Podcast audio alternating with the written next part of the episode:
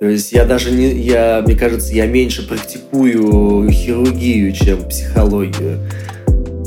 А чем больше стресс э, человек испытывает во время своей деятельности, тем больше стресс ему нужен для того, чтобы отвлечься. Поэтому вряд ли какая-нибудь йога сможет меня расслабить. Ну, грудь, да, то есть, э, если даже по процентному соотношению, то у меня больше половины операций э, в неделю, в месяц это именно работа с грудью. Всем привет! С вами Настя Егорова и мой подкаст «Выросли стали». Подкаст для тех, кто ищет профессию своей мечты. Выпуск каждый понедельник. И сегодня у меня в гостях пластический хирург из Москвы Андрей Копосов. Когда Андрей выбрал свою профессию? Как пластическая хирургия связана с психологией и математикой? Зачем ему экстремальное хобби? Ответы в выпуске. Андрей, здравствуйте. Анастасия, здравствуйте. Расскажите, пожалуйста, где и кем вы работаете?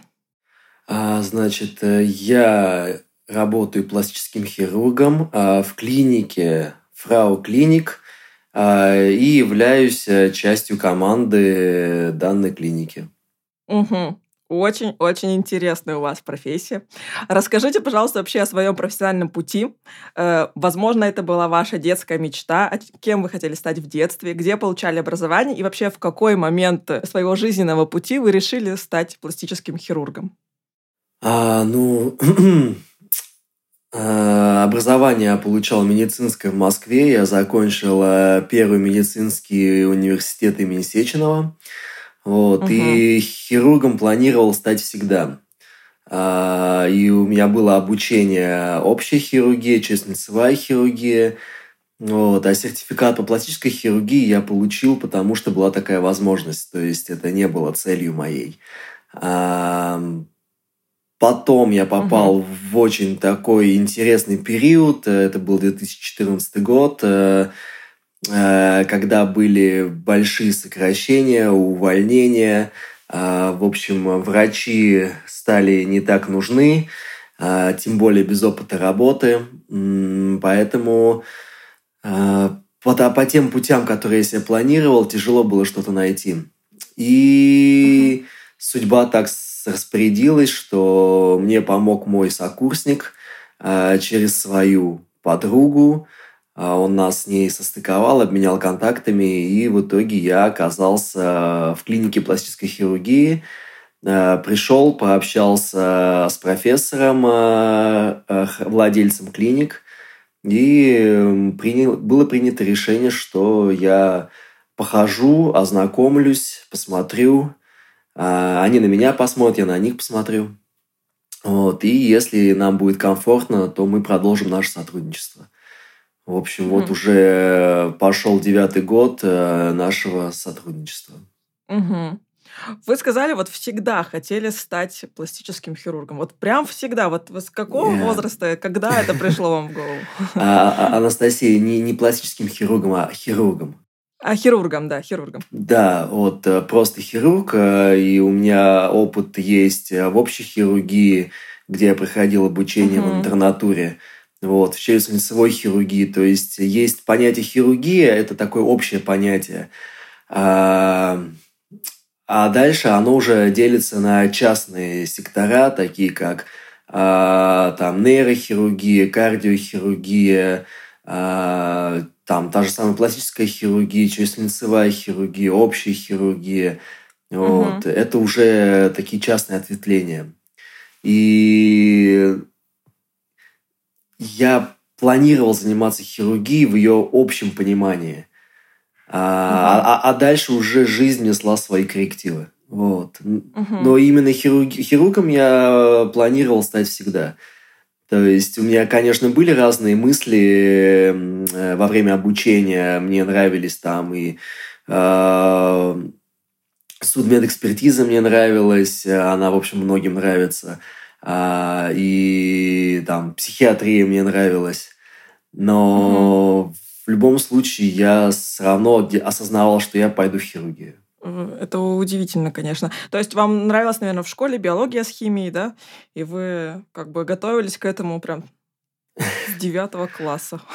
Ну, плюс-минус. Я тогда еще, наверное, где-то в классе в седьмом-восьмом я для себя определился, что я пойду в медицинский и начал делать mm-hmm. упор на вот эти профильные предметы. Mm-hmm.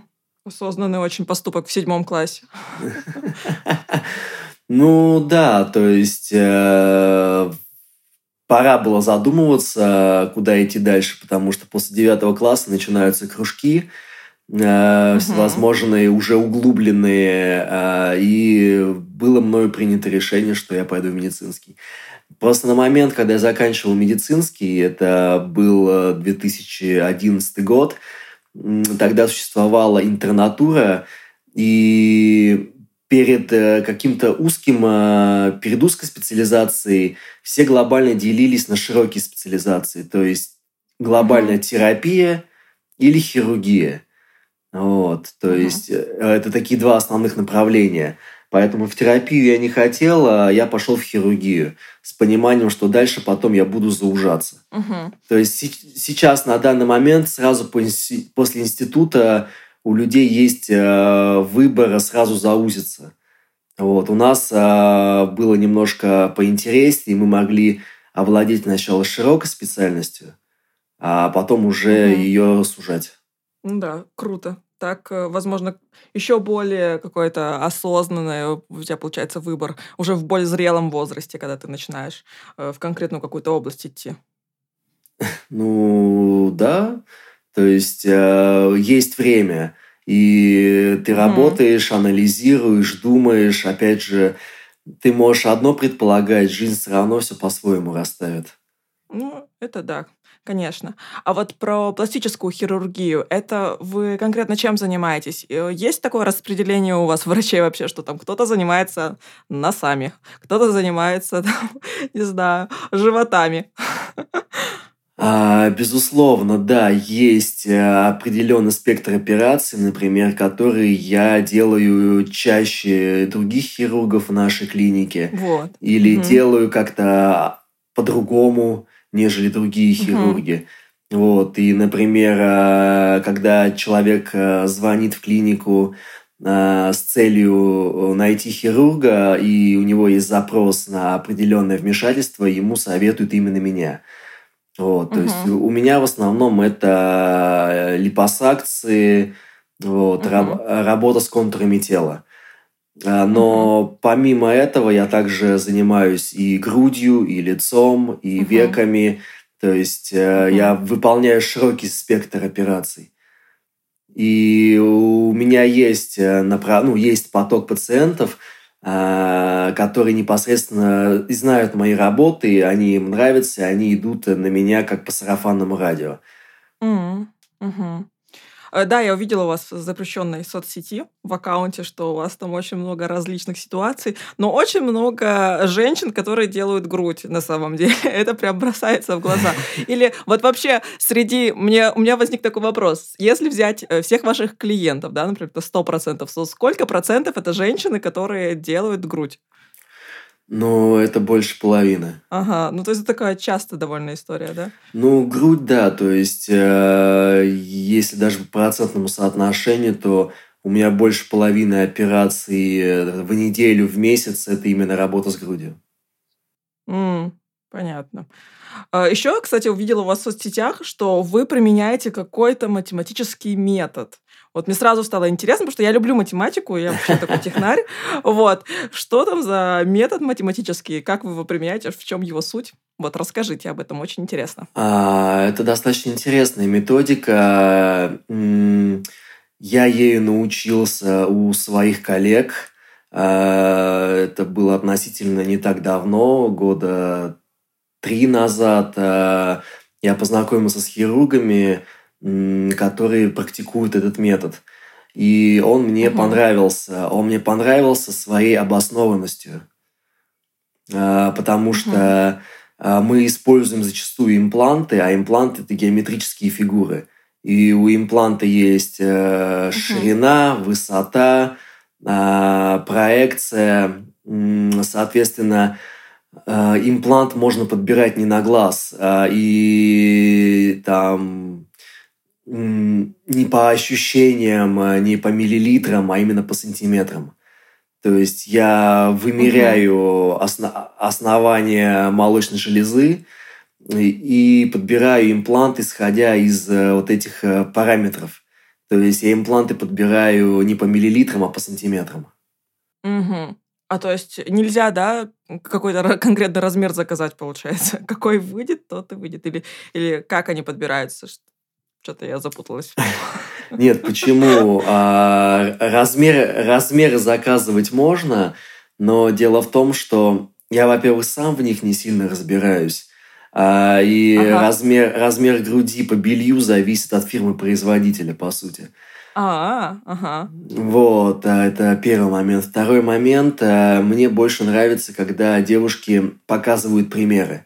То есть, чтобы я понимал, mm. в, как, в какую сторону двигаться.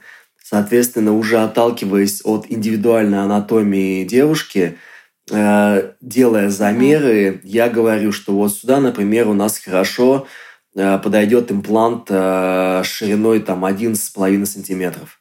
Угу. Дальше я смотрю по телосложению, какая лучше проекция подойдет. Плюс запрос девушки на более естественную грудь или на пышную грудь. Соответственно, я mm уже двигаюсь в сторону либо увеличения проекции, либо наоборот уменьшения проекции. И, соответственно, есть э, каталог имплантов, таблица. Там также все mm в цифрах. То есть там также указана высота импланта, ширина импланта. Вот. И я вот говорю, что под ваши параметры вам подходит вот имплант объем 275 миллилитров. Или там имплант mm-hmm. объемом там 320 миллилитров. Вот, mm-hmm. то есть, например, анатомический имплант, там круглый имплант среднего профиля или там высокого или низкого. То есть mm-hmm. все это все это очень индивидуально подбирается. Угу. Очень интересно. Еще, Андрей, у меня, э, когда готовилась э, к встрече с вами, возник такой вопрос, что ну, наша внешность, она вообще э, очень часто, тесно связана с психикой. Вот лично у меня, да, например, я, мое настроение зависит от того, что я вижу в зеркале, да, и если что-то mm-hmm. пошло не так, то я очень расстраиваюсь.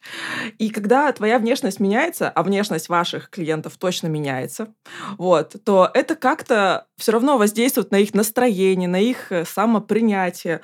Э, то есть это немного такая у вас работа, как будто бы даже психолога получается. Вы проводите какие-то вот психологические беседы с клиентом, что вы там говорите, понимаете, что у вас вот, вот изменится вот так, что будет вот так, что вот больше вы там не сможете, например, вот так вот делать. Ну, я даже не знаю, как вот это вот правильно сформулировать, но, э, в общем, как-то вы используете вот психологический именно подход к своим клиентам. Возможно, вы отговариваете их. Было ли такое, что, например, может, вам этого лучше не делать? Вот, интересно. А, безусловно, было абсолютно все. И, скажем так, чем дольше я практикую, тем больше я общаюсь а, с, угу. с людьми и больше им даю информации, чтобы они думали, угу. чтобы они знали, понимали, на что они идут. Потому что, безусловно, будут изменения во внешности, но опять же я стараюсь работать в пределах а, исходной анатомии, то есть не, не рушить ее, не, не менять. А угу. вот, то есть с чем человек ко мне пришел, чтобы он с тем же и ушел, но только улучшенным. Ну, угу. с нашей обоюдной Поняла. точки зрения. Вот, исходя угу. из запроса. А, соответственно, а, психология здесь играет а, огромную роль. Это вот собственно, это, это первое, чем я занимаюсь, это психологией. Угу. То есть я даже не, я, мне кажется, я меньше практикую хирургию, чем психологию. Потому что общение происходит на всех этапах. Я общаюсь э, с пациентом до операции, э, на моменте консультации. Я общаюсь с пациентом э, на разметке. А, есть пациенты, которые uh-huh. несколько раз приходят на консультации, мы продолжаем общаться. Потом общаемся после операции, в раннем операционном периоде, в более позднем, в еще более позднем. Вот. И даже по прошествию там лет э, все равно это общение продолжается. Uh-huh. И что-то меняется, люди приходят корректировать, переделывать. Э, либо приходят на другие операции, кого-то приводят, и общение продолжается. То есть общения очень много. Я не общаюсь угу. иногда только в операционной, а так я в основном постоянно общ... нахожусь в моменте общения. Да, такая вообще, на самом деле, неявная сторона вашей профессии. Вот сейчас только подумала, что вы же первый, наверное, человек, который вообще видит э, измененного человека. И то есть нужно как-то так плавно его подвести к новому своему, к, к своему новому телу. Ой, это вообще так непросто. Вас где-то учили этому? Вы какие-то курсы проходили? Или это все практика, практика? А, нет, это исключительно практика, плюс, э, ну, я же тоже, когда начинала работать, э, у меня были более старшие товарищи, мои учителя, и, опять же, какие-то э, первые моменты общения я брал пример у них. То есть, как они выстраивают диалог с пациентом, как они решают те или иные задачи. Соответственно, я примерял к себе, смотрел, что мне нравится, что мне не нравится и как бы я решал эти вопросы. А, просто, опять же, я в эту практику пришел, а, ну, при, ну, в принципе, уже достаточно взрослым, мне было 27. То есть к тому, к тому mm-hmm. моменту у меня уже ну, сформировался определенный психотип и понимание, как с людьми можно взаимодействовать. То есть эти навыки, mm-hmm. они тоже имеют э, место быть, они сохраняются и помогают. Ну и плюс эмпатия угу. определенная, желание помочь, э, пойти навстречу угу. человеку, чтобы человек был доволен. Да, понимаю. А вот вы сказали, что вы отказывали, да, кому-то, ну, то есть переубеждали, наверное, как я понимаю, что не стоит э, делать ту или иную операцию. То есть вы, когда клиент приходил к вам, говорил, я хочу там сделать, например, нос, вы как-то путем разговора э, показывали человеку, что все с его носом нормально или, или как? А, по-разному, но по сути да. То есть я объясняю, рассказываю, mm-hmm. говорю, что можно так, можно так. Опять же, всегда есть несколько вариантов решения того или иного вопроса. Вот, иногда mm-hmm. я люди, э, людям даю паузу подумать. Э, например, mm-hmm. сейчас мы можем сделать э, косметологию, то есть пойти путем наименьшей травмы. А, а по прошествию времени, там, через какое-то там, через год, через два, через пять лет, когда вы будете готовы, например, мы вернемся к вопросу хирургии. То есть, если uh-huh. есть возможность избежать э, хирургического вмешательства, то этим, я считаю, нужно воспользоваться.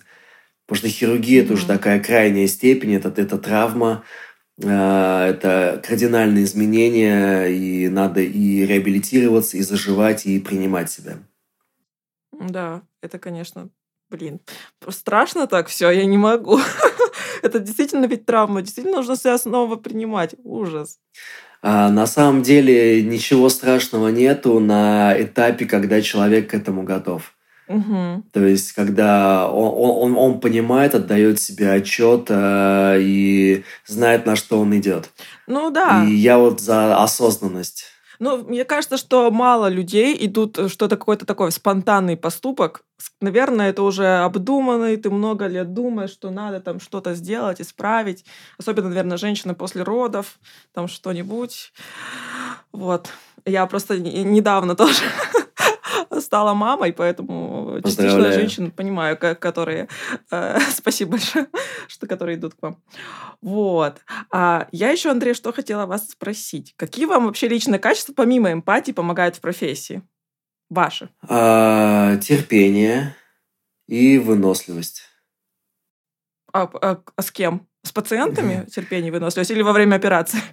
Не, ну терпение в плане общения. Пациенты, они а. зачастую как дети. То есть mm. с ними нужно говорить. Им нужно объяснять. Даже если ты это уже объяснял и говорил, это нужно продолжать делать. Вот. Mm-hmm. И на каждой встрече, возможно, придется говорить одно и то же.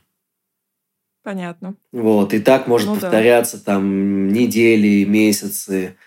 Встречаемся, общаемся, встречаемся, общаемся.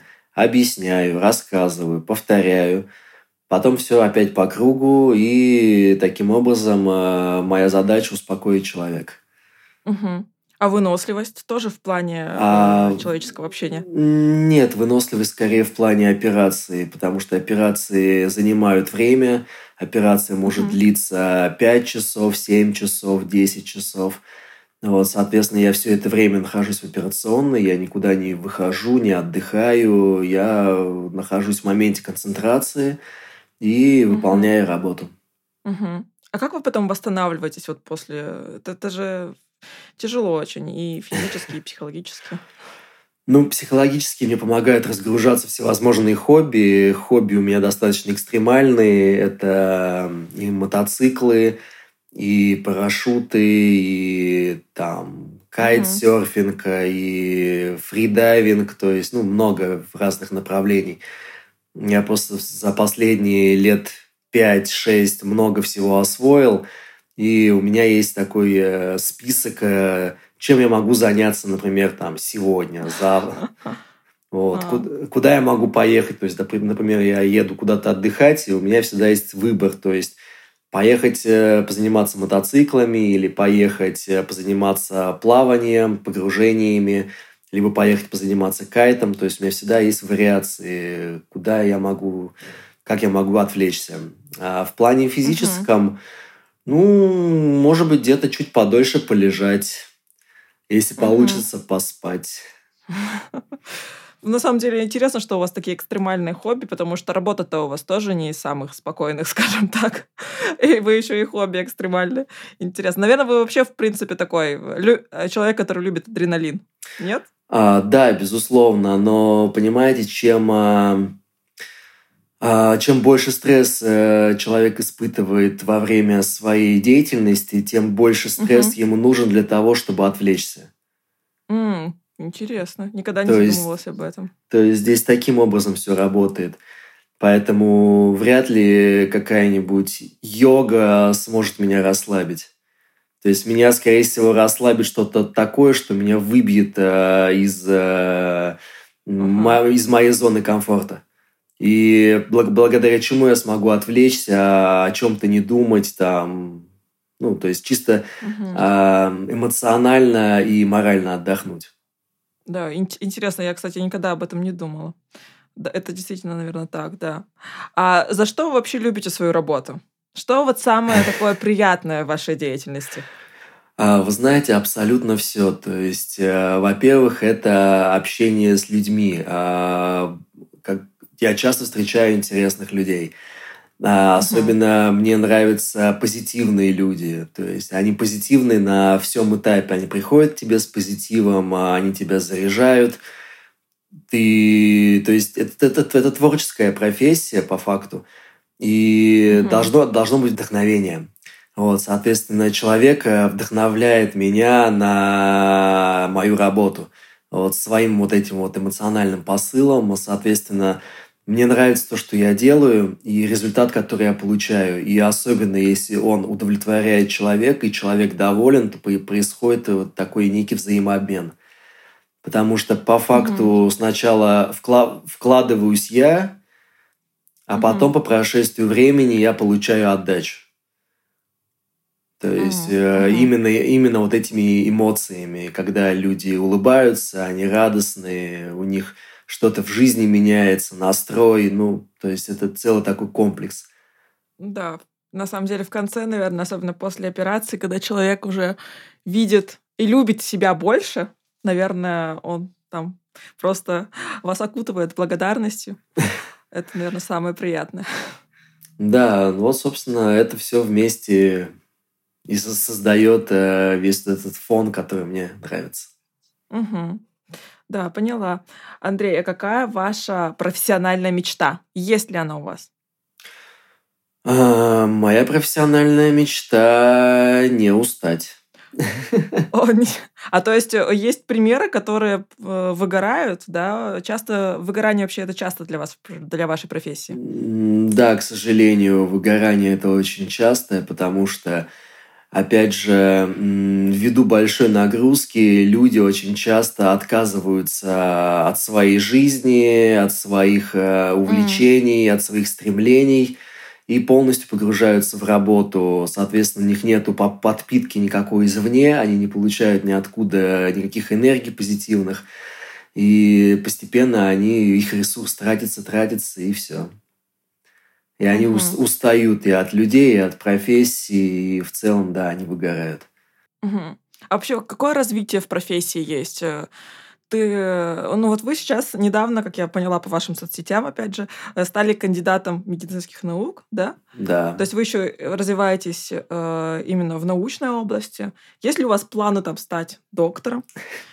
Вот, медицинских наук или что-то. Ну, вообще, вот какое идет развитие? Вот вы сейчас хирург, да, у вас там клиент, вы просто потом становитесь э, хирургом какого-то другого уровня или там свою клинику, может, нужно открыть, я не знаю.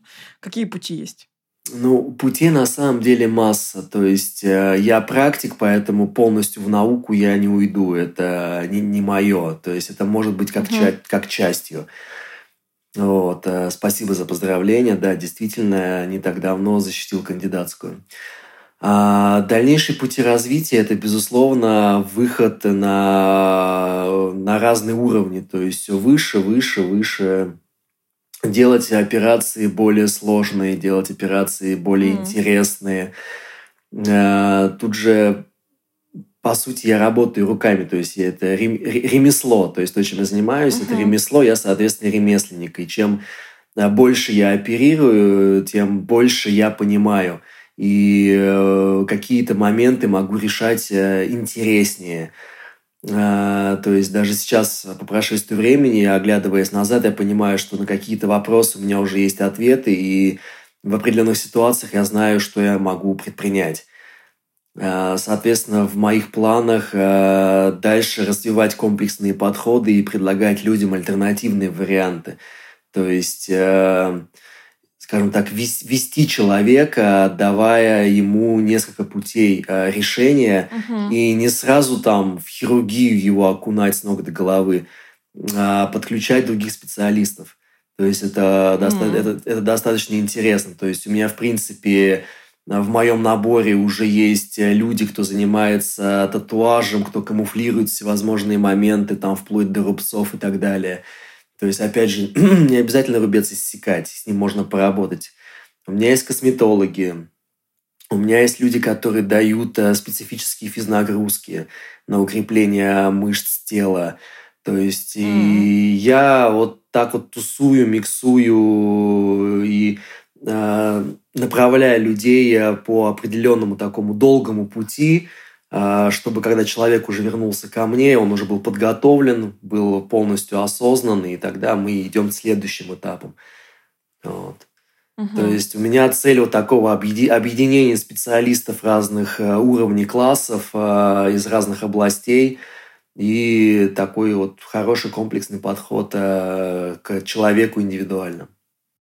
Угу. Такой у вас, знаете, э, бережный подход к людям, по сути, по нашему разговору, что вы, вы никогда так, наверное, не давите, что так, если можно решить это каким-то более мягким методом, а не сразу хирургии, отправляете его туда. Круто, это очень круто, потому что мне кажется, что есть такое предубеждение, что когда ты попадаешь к пластическому хирургу, тебе говорят, а лучше и это сделай, и это, и то, и все, а давай тебе еще вот это, а в подарок я вам могу еще вот тут зашить чего-нибудь. Вот. А, сейчас я так уже не думаю. Подходы у всех разные. Просто мне мой подход нравится больше. Он, он лично мне подходит, потому что мне больше нравится степенно вот, подходить э, к вопросу, то есть обдуманно. Э, у меня есть пациенты, которые вот они с берега в карьер сразу и быстрее пишите меня, а то я передумаю. Вот. Угу. Я, я стараюсь их тормозить, но опять же, это они, они другие люди, им так удобней. Вот, угу. то есть я, во всяком случае, так не подхожу. Ну и плюс у меня есть определенная запись, ну, очередь на запись. А, там на данный момент это несколько месяцев. А, соответственно, человек сейчас, придя на консультацию, он физически не сможет ко мне попасть как минимум у него впереди есть несколько месяцев на принятие решения, а действительно ли это надо, действительно ли он этого хочет, вот, и подходит ли ему угу. то, что я ему предлагаю. Вот. То есть угу. я, я за такой подход. Опять же, я иногда даже людей направляю, ну, скажем так, задуматься над тем, что, а может быть, еще у кого-нибудь проконсультироваться, получить еще несколько мнений. Ничего вот. Себе. Если, если, у человека, если у человека есть сомнения, а, не нужно его ломать. То есть он должен со своими сомнениями сам справляться. Круто, круто. Такой подход мне нравится. Спасибо. А, Андрей, а вы, получается, уже в профессии 9 лет, да, вы сказали вначале? Ну, в, именно в пластической хирургии. А, да, то есть сейчас у меня начался девятый год. Угу. Какой бы вы дали себе совет 9 лет назад? Хм. А, да, наверное, такой же, какой дам и сейчас. А, думай и пробуй. Угу. Класс. Спасибо большое, Андрей, что выделили время, подвинули свои операции э, и поговорили со мной. Я, я уверена, что выпуск у нас получился классный, и будет очень интересно людям послушать его про вашу э, необычную и очень сложную профессию. Анастасия, вам большое спасибо, что пригласили. Мне было очень приятно с вами пообщаться. Это было интересно. Спасибо. Все, всем пока-пока. Все, всего доброго, хорошего времени и добра. Спасибо, что дослушали выпуск до конца. Это очень приятно, и я жду вашу обратную связь. Заходите в телеграм-канал «Выросли стали», пишите свои комментарии под последним постом. А также переходите в Apple Podcast, и там тоже можно писать комментариев. И почему-то их там всего 26. Давайте это исправим, добьем до сотни. Я жду ваши комментарии. А также переходите в Яндекс Музыку, ставьте лайки. Всех целую, всем пока-пока, хорошей рабочей недели.